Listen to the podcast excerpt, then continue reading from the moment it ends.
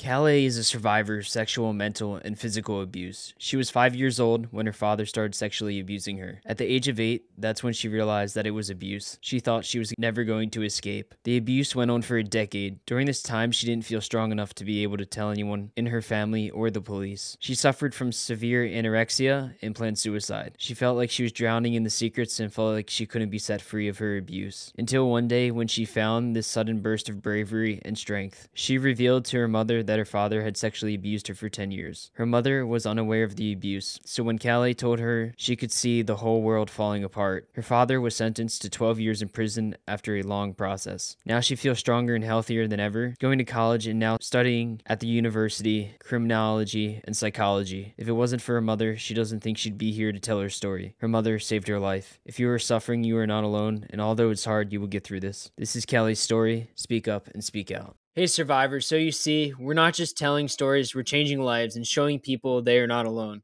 When you share my podcast, you're helping to show survivors they are not alone too. You really can create the life that you desire. And even if you're struggling right now to heal, your struggle is part of your story. And your story is your superpower. Keep going and speak up. Share this with as many people as you think need to hear this story to show they are not alone.